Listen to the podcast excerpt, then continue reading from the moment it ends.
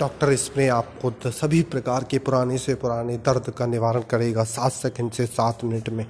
आपके घुटनों के दर्द आपके हेडिक का दर्द आपके पेट का दर्द आपके जोड़ों का दर्द आपके पीठ का दर्द आपके स्टमक दर्द सभी प्रकार में तीन इंच की दूरी से स्प्रे कीजिए और रिज़ल्ट पाइए सात सेकंड से सात मिनट में